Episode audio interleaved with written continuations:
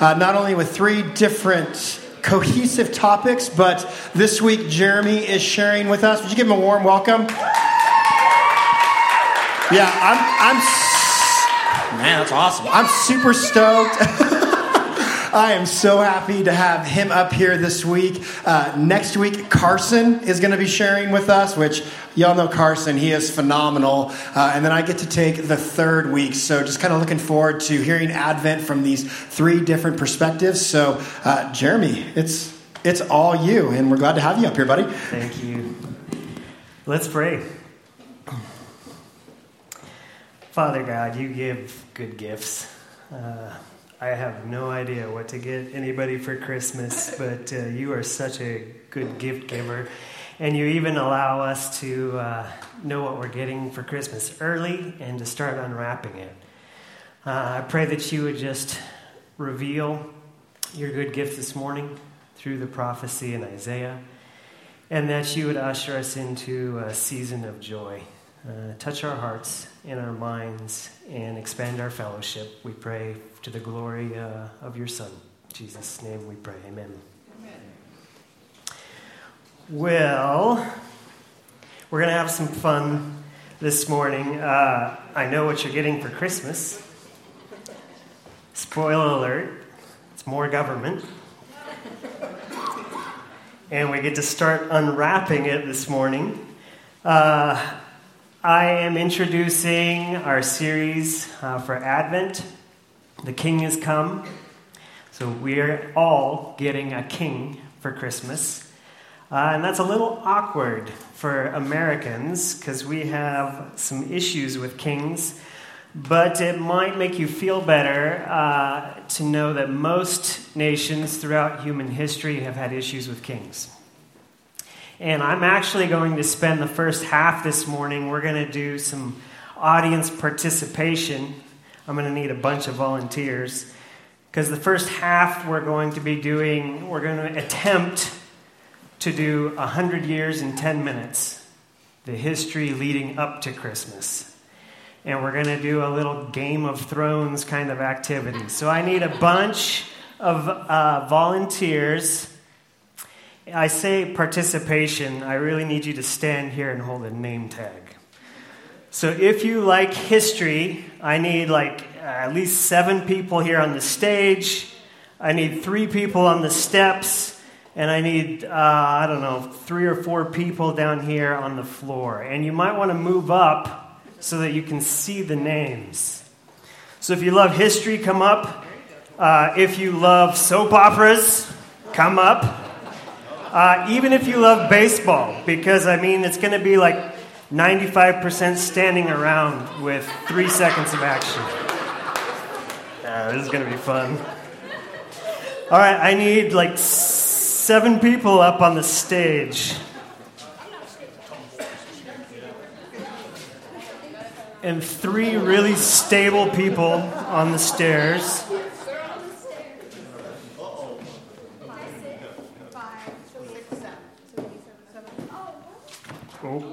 Here are your name tags. Choose wisely.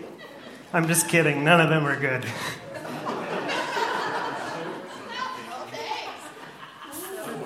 the red one's on the stairs.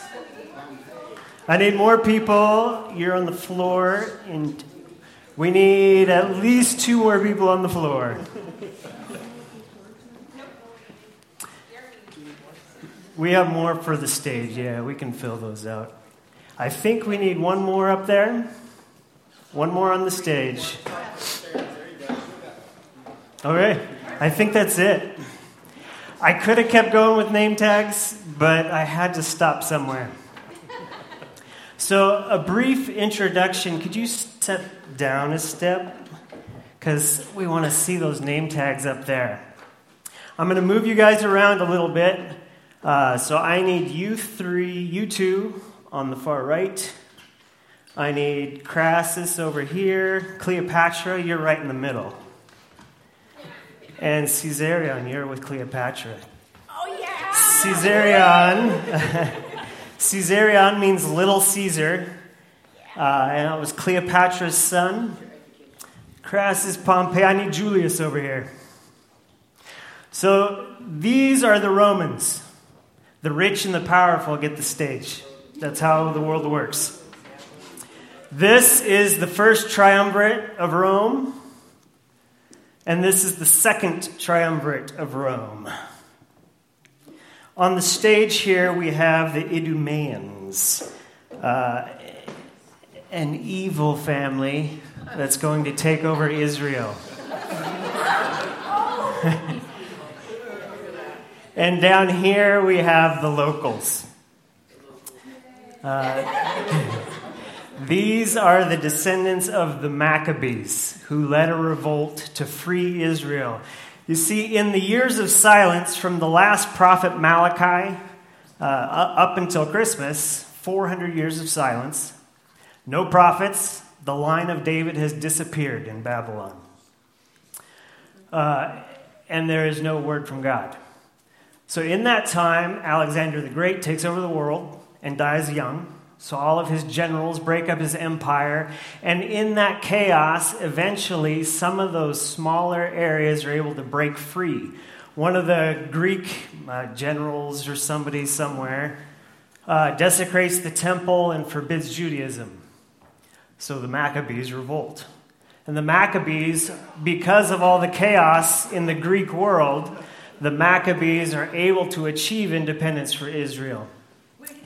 And they're even able to uh, conquer some nearby territories like Idumea, force them to be circumcised and convert to Judaism. Um, so, just to give you a little bit of a hint here, we're gonna it's gonna be a little messy because it was really messy. Salome was married to a man named Aristobulus, a Maccabee. His father had conquered several things. When his father passed away, when her father, her father in law, passed away, he left the crown to his wife and not to her husband. So her husband put his mother and his brothers in jail, where his mother was starved to death and he became king. So Salome's husband became king. It's good to be king. uh, then her husband dies, uh, cause of death unknown, as will be very common in some of these scenarios. Salome uh, frees her brothers and marries the next oldest brother, who becomes king. It's good to be king. Well, you're not queen. You are queen, but wait, you're going to be king. You're going to be king queen. because that next brother dies, cause of death unknown. And Salome receives the crown. It's good to be king. Salome was actually uh, very effective, and I think you might have even died of natural causes. What was that? We don't know. But. Uh, Unfortunately, at, at your death, you had two sons, Antigonus and Aristobulus. Uh, oh, wait, I'm missing a card. oh, I need one more volunteer. All right. Antigonus, I need you over here, and I need you here. So she has two sons, Hyrcan and Aristobulus. Hyrcan's a Pharisee, and she appoints him as high priest. Uh, the Pharisees are more focused on Judaism, they're inward focused. So they're focused on remembering who they are as Jewish people according to God's word and getting God's word right. Aristobulus is more of a general. He's a Sadducee. And the Sadducees are more outward focused. They want to establish Israel, but in order to do that, they need to understand and work with the Greeks and the Romans and everybody else so that Israel can be secure. So at Salome's death, do you want to do a cool dying scene? If I fall down, I won't be able to get up. It was a natural death, so I'm not sure what you do. But unfortunately, you're out of the game. But in a way, you won because it was natural. And she leaves her crown to Hyrcan. Uh, is high priest. Aristobulus is more the general type. And it took about three months before Aristobulus says, The army likes me better than you. Give me your crown. Hyrcan runs to his brother's house and takes his wife and child hostage. and Aristobulus says, Bro, wait, you can still be high priest. You're just not king anymore, but I'll give you high priest. So they come to some sort of an agreement, which I guess is admirable. So he steals the crown, but he doesn't kill his brother, which is really admirable.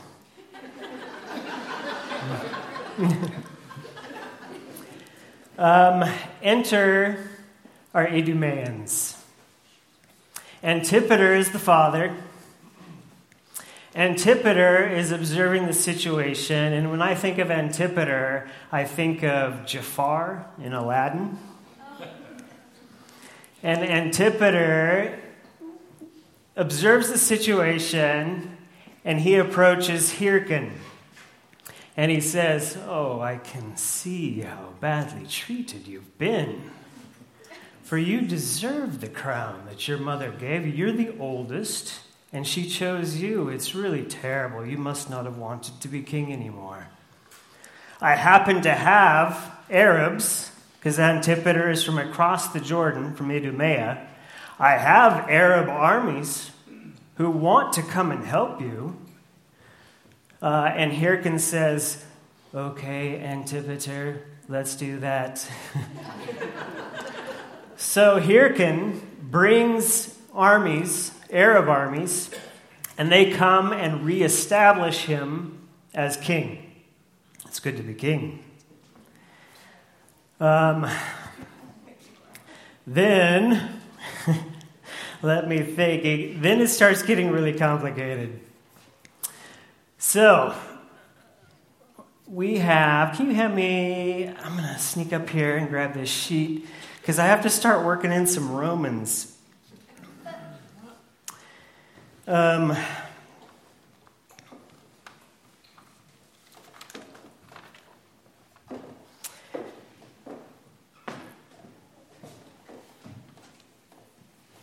the Romans had been going through their own civil wars, a series of them. Uh, Julius had lost everything when he was 16 and went into the military. Crassus had defeated Spartacus uh, and became Mr. Rich and Powerful of the Roman Senate. And Crassus helped form an alliance between Pompey, who was the conqueror of the east, and Julius, who had risen in the ranks and become conqueror of the west. Unfortunately, Crassus didn't know when to stop. He continued fighting battles, uh, and he died. He was captured by the Parthians, or Persians, based more out of the Babylon area. Uh, they captured him and they poured gold down his throat because he was very greedy. Do you want to do a cool death scene? Yeah, sure. You're out of the game. Now, Pompey, who was conqueror of the East, heard about all the stuff that was going on in Israel and he was like, I'm sick of their squabbling, right? Hyrcan and Aristobulus. So Pompey goes to put a stop to it. So Pompey marches on Israel and he conquers Israel. And that's where Israel becomes an official Roman province when it's conquered by Pompey. So Pompey takes over and he does something very similar uh, to Antipater, he says, uh, Eeny, meeny, miny, mo. Well, wait, even though Aristobulus has a better bride, I just found Hyrcan. Brothers, what are you going to do? Even though Aristobulus has a better bride, Hyrcan is more malleable. So Pompey reestablishes Hyrcan as the king uh, because uh, Aristobulus had already actually come and retaken uh, Israel from the Arab armies. The Arabs weren't enough. But Pompey puts a stop to it. Hyrcan is the king. Um, back in Rome, Crassus had died, and Crassus was the rich and powerful center of the Senate who kept the alliance together. Julius was much too popular for the Republic to handle. So when it was election time, uh, Julius was concerned because the Senate was afraid of him that they would not ratify his election. So Julius gathers his armies and he crosses the Rubicon and he marches on Rome. That's a lot to take in. But at least you weren't af- afraid to fight your own battles. Pompey is conqueror of the east, so his legions are far away. The Senate tries to get Pompey to fight Julius. You got to stop this. But Pompey doesn't have his legions. So Julius starts chasing Pompey around the world. Mm-hmm. Eventually, Pompey uh, runs to Egypt, where a few years beforehand, Cleopatra had returned with her father from Rome and retaken Egypt from their sister. Cleopatra was not Egyptian, by the way, she was Greek. She had learned Egyptian, the only Greek to learn Egyptian, so there's that. So you defeated your sister, your father became king. When he died, then you and your brother had to fight over it.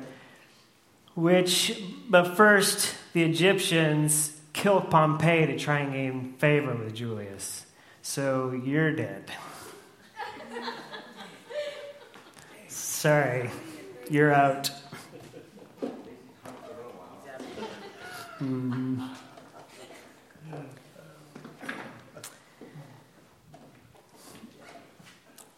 Julius uh, goes to Egypt to help resolve the issue with Cleopatra and her brother, and Julius actually tries to divide Egypt equally.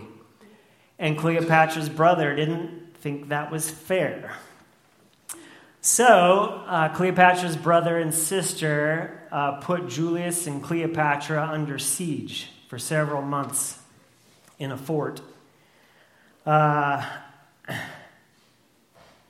Antipater, who is managing a lot of Israel and had befriended Pompey, who conquered Israel, now is like uh, Pompey's dead. Julius is in charge, and I was Pompey's friend. So Antipater gathers some troops and supplies from Israel, and he goes to help break the siege against Julius, and thereby, very successfully, gains favor with Julius. Uh, the siege is broken, they're freed, uh, the, Cleopatra's brother is killed, your sister's exiled, but you get Egypt. It's good to be king. And about nine months after the siege, Caesarion is born.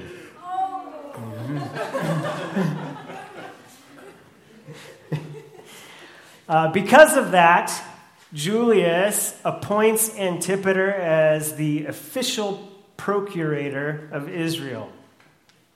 So even though these guys might still have some titles, Antipater's running the show. And Antipater appoints Phasael, his oldest son, as governor of Jerusalem, and Herod as governor of Samaria. Okay. Herod takes his job very seriously. Like his father, he knows that all of his power comes from Rome.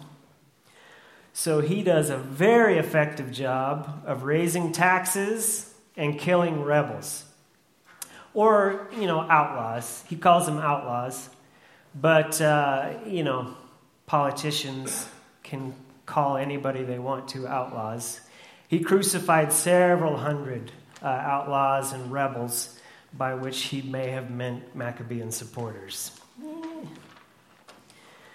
Uh, much to his chagrin, Hyrcan, as high priest, um, and might still retain the title of king, uh, puts Herod under trial for his abuses of power and actually has him exiled. Herod wants to go punch him in the face, and Antipater gives his son the wave and says, Timing, my boy, timing. Be patient, my son. uh, about this time, or not long after this time, Antipater is poisoned. Death scene?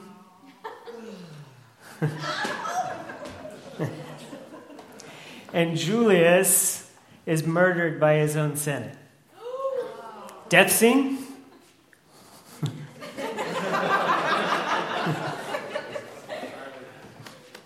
Mm-hmm.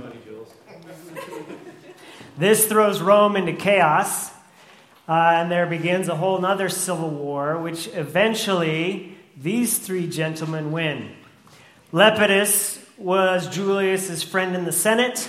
Mark Antony was his right hand man, general, and Octavian was his nephew. So Octavian, or Octavius Caesar. Um,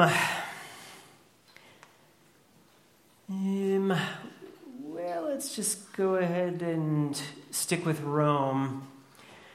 So they have a fairly nice balance of power until Mark Antony falls in love with Cleopatra.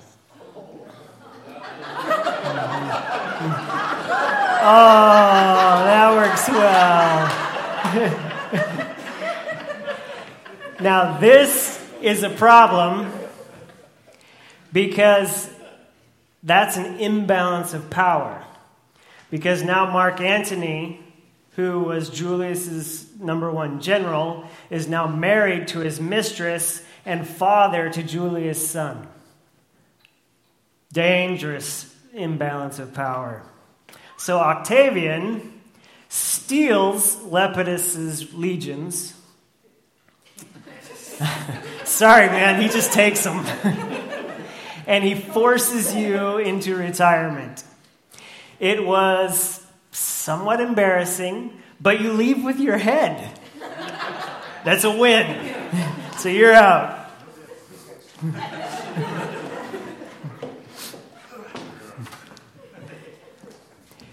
Octavian then uses his double legions to chase Mark Antony around the world. They end up in Egypt uh, they're defeated. Mark Antony and Cleopatra both commit suicide. Mm-hmm. Nice. And it takes a while, but eventually Caesarion is strangled. The world is not big enough for two Caesars.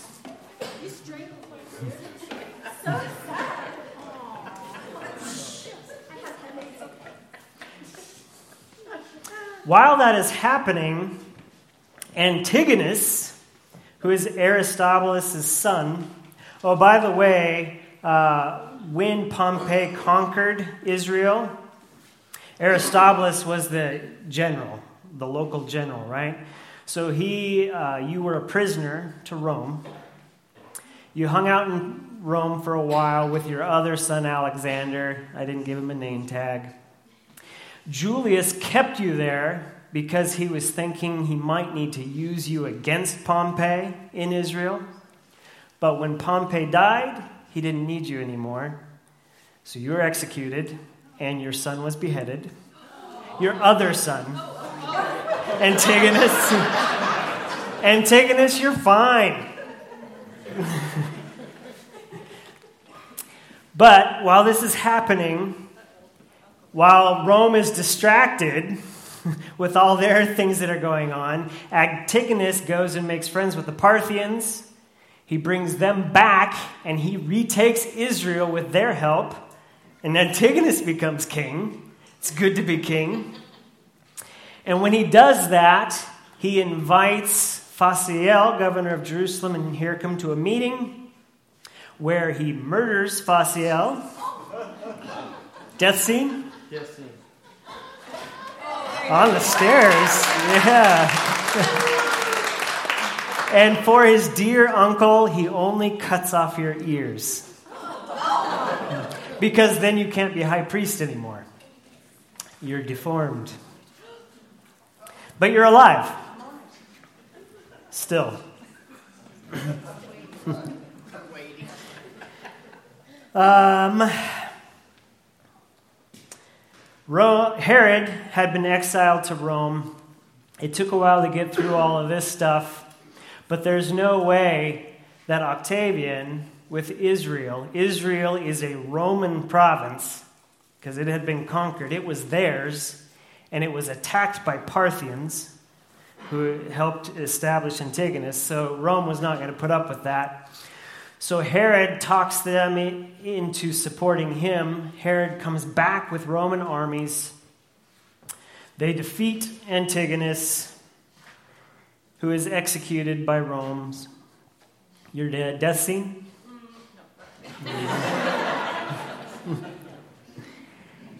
uh, eventually, and they uh, establish Herod officially as king of the Jews. Good to be king. Good to be king, even though you are not from Israel and not really Jewish. Mm-hmm. Eventually, uh, Herod gives him a token title. Hyrcan a token title uh, and eventually he just can't stand you anymore and he kills you. Death scene. Mm-hmm. Not only that, but when Herod returns to Israel, he takes Mariamne, who is Aristobulus' granddaughter, as a wife. He has to get rid of his other wife and child first. But he takes Mariamne as a wife because she's a real Maccabean princess. Again, the Maccabees were not of the tribe of Levi, so they weren't really priests, and they weren't of the tribe of Judah, so they weren't really kings. But in that time, they were the kings that Israel had. So he took a Maccabean princess as a wife. They had a couple kids. Uh, and eventually, being an extremely jealous and paranoid person, you execute your wife for plotting, and you don't strangle your sons until they're old enough to start plotting themselves. And then they're dead too. All the little kids are downstairs, right? This history is not PG. So Herod very effectively kills every single Maccabean heir. And we are left with two men standing. Octavian has defeated every single enemy in Rome, and Herod has defeated every single enemy in Israel. These are the kings that Israel knew and the kings that Israel had come to expect. And this is important context, not just for today, but as Carson tackles uh, the story of Mary and Joseph going to pay taxes next week, or when Pastor Brett tackles the wise men and they hear there's a new king of the Jews. This is the context of those things that were happening. And I'm a guy, thanks guys, you win.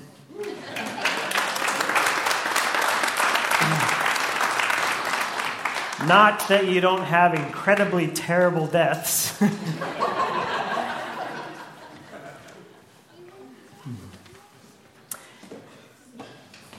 that is the context of Kings.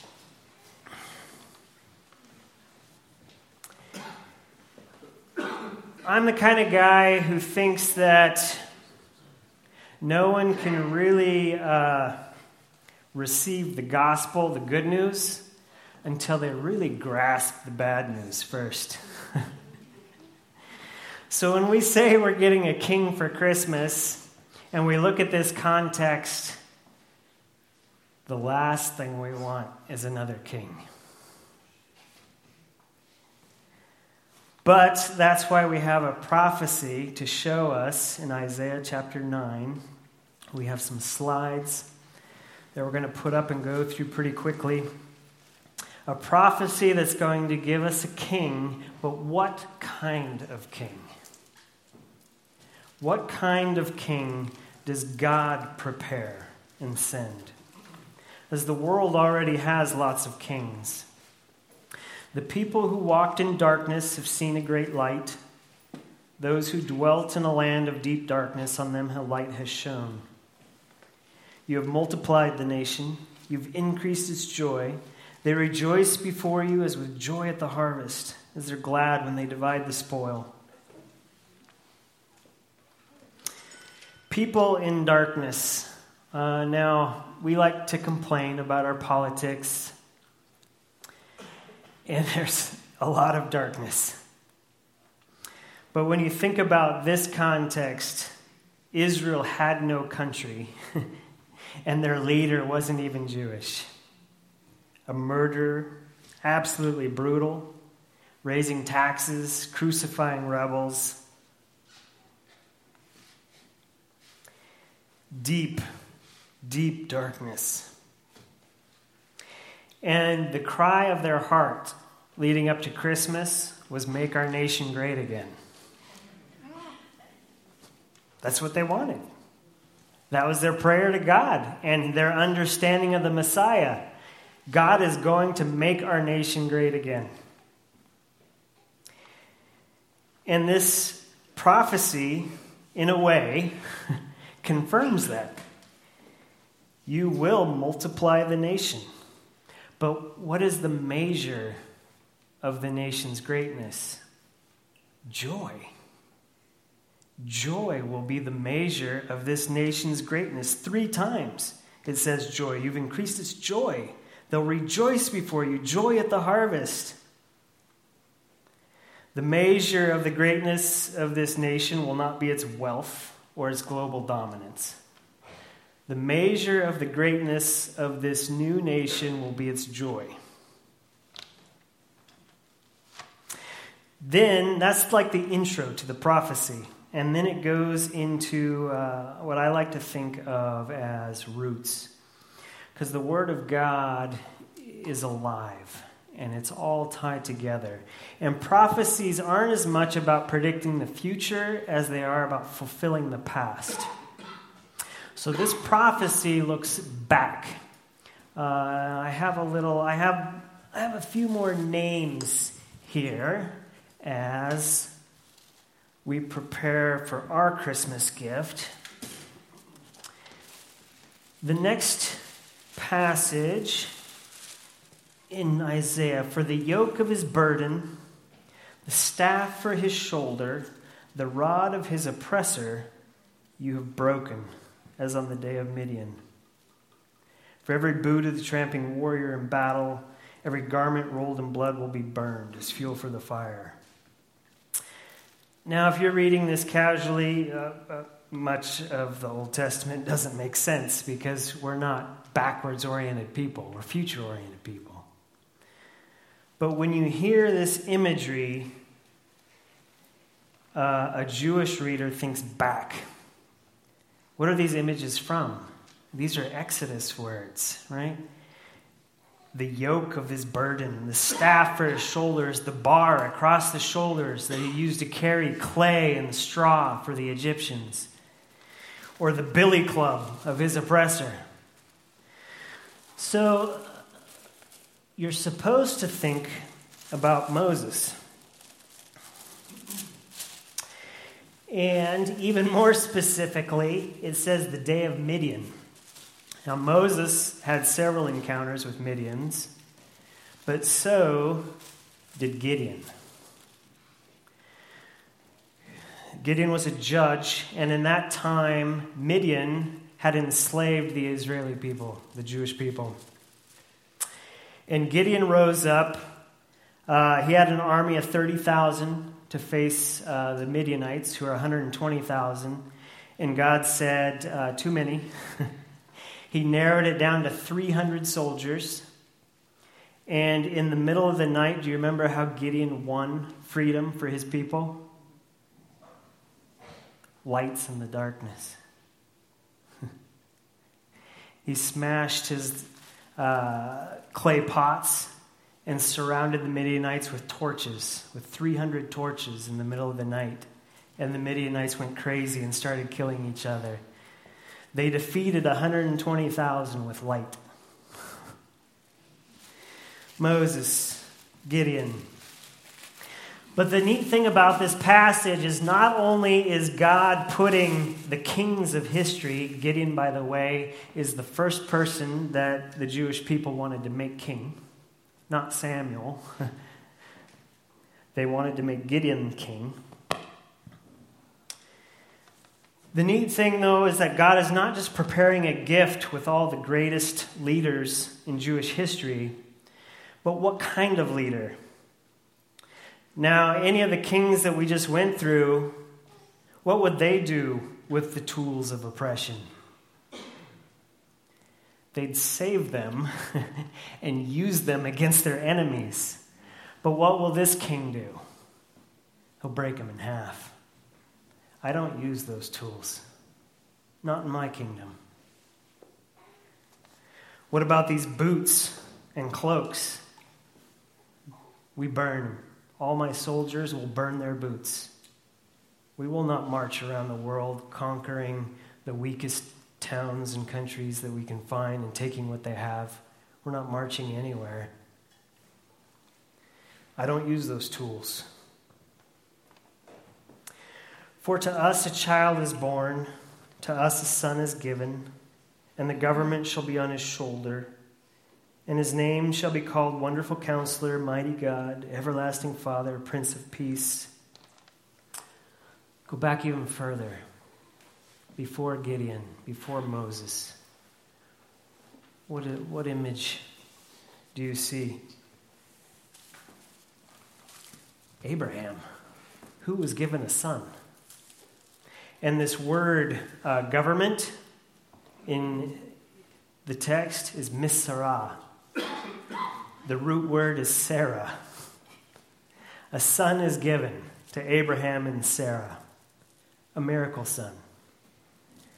God puts that in his gift.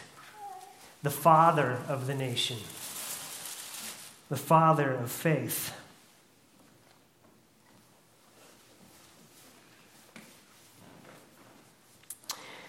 The government will be on his shoulders. I love this switch. He'll take the things that oppress off of the shoulders of his people, and he'll put the government on his own shoulders. He's going to carry us. Now, most of these other kings, they lived off of the taxes of their people, and they'd even have people carry them around on litters, right, on their shoulders.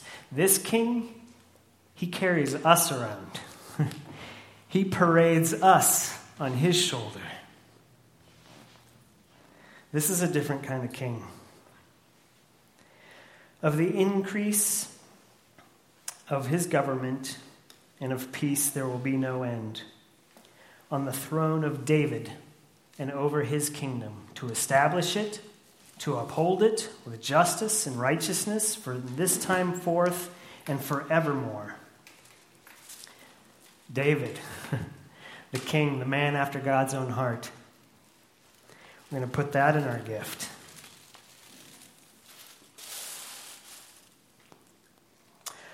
I am very thankful for democracy, especially when you compare it to the monarchies of old.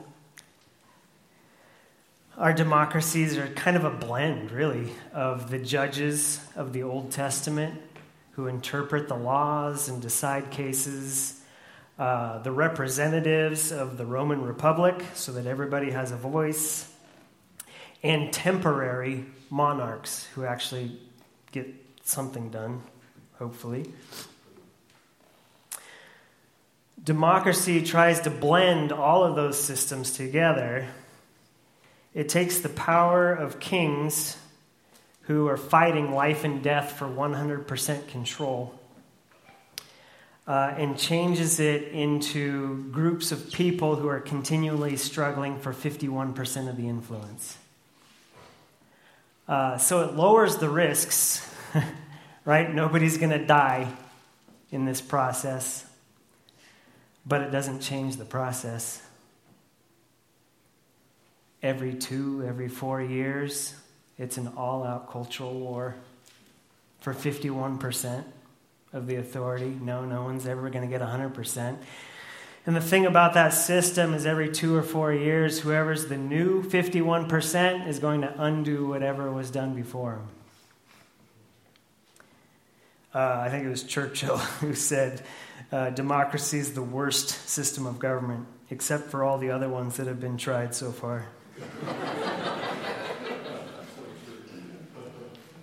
but the thing about this new government, of the increase of his government and peace, there will be no end. It will never stop growing. It won't be continual wave after wave after wave of, of un, waves of undoing. No more of that. His government might start small, it might start mysterious, it might start quiet, but it's going to grow. And it's never, never going to stop growing.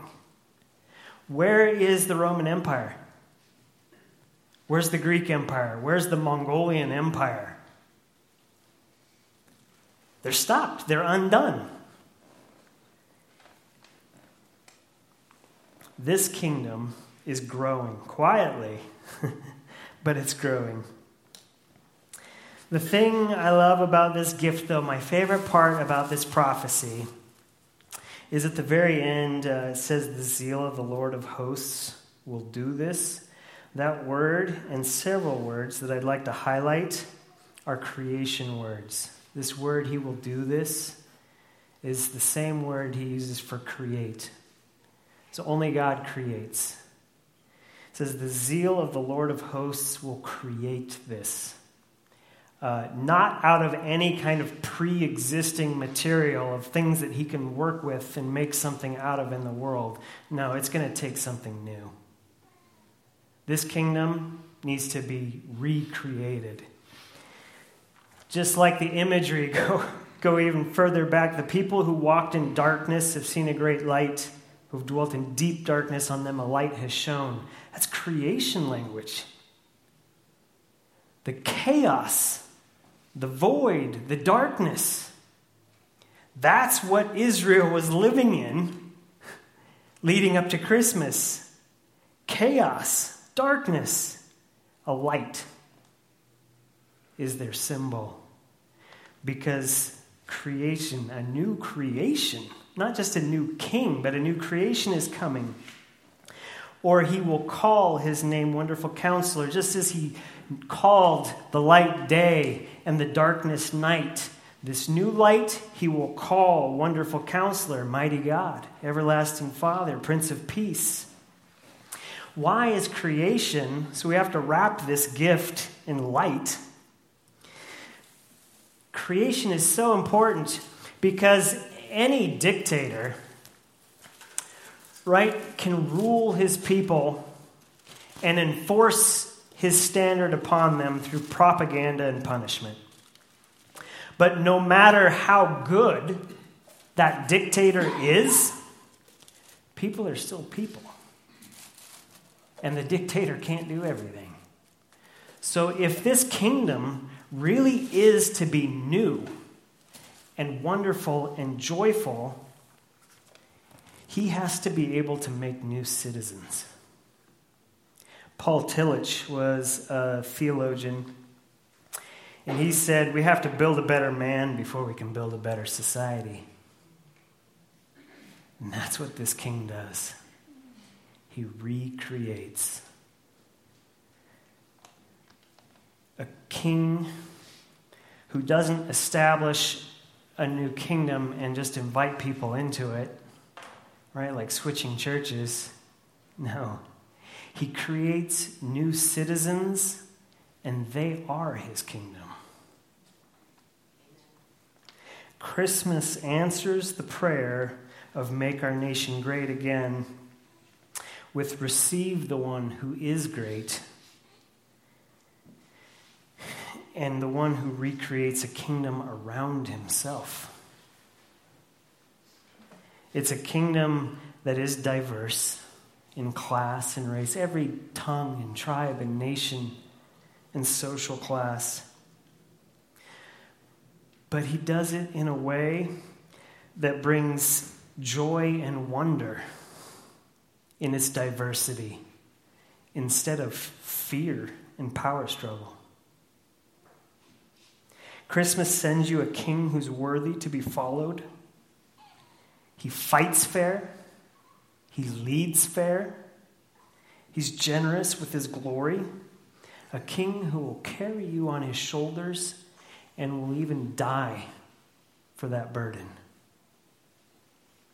Because he realizes that he needs, he needs to show you that you need to be willing to die in order to be recreated as a citizen.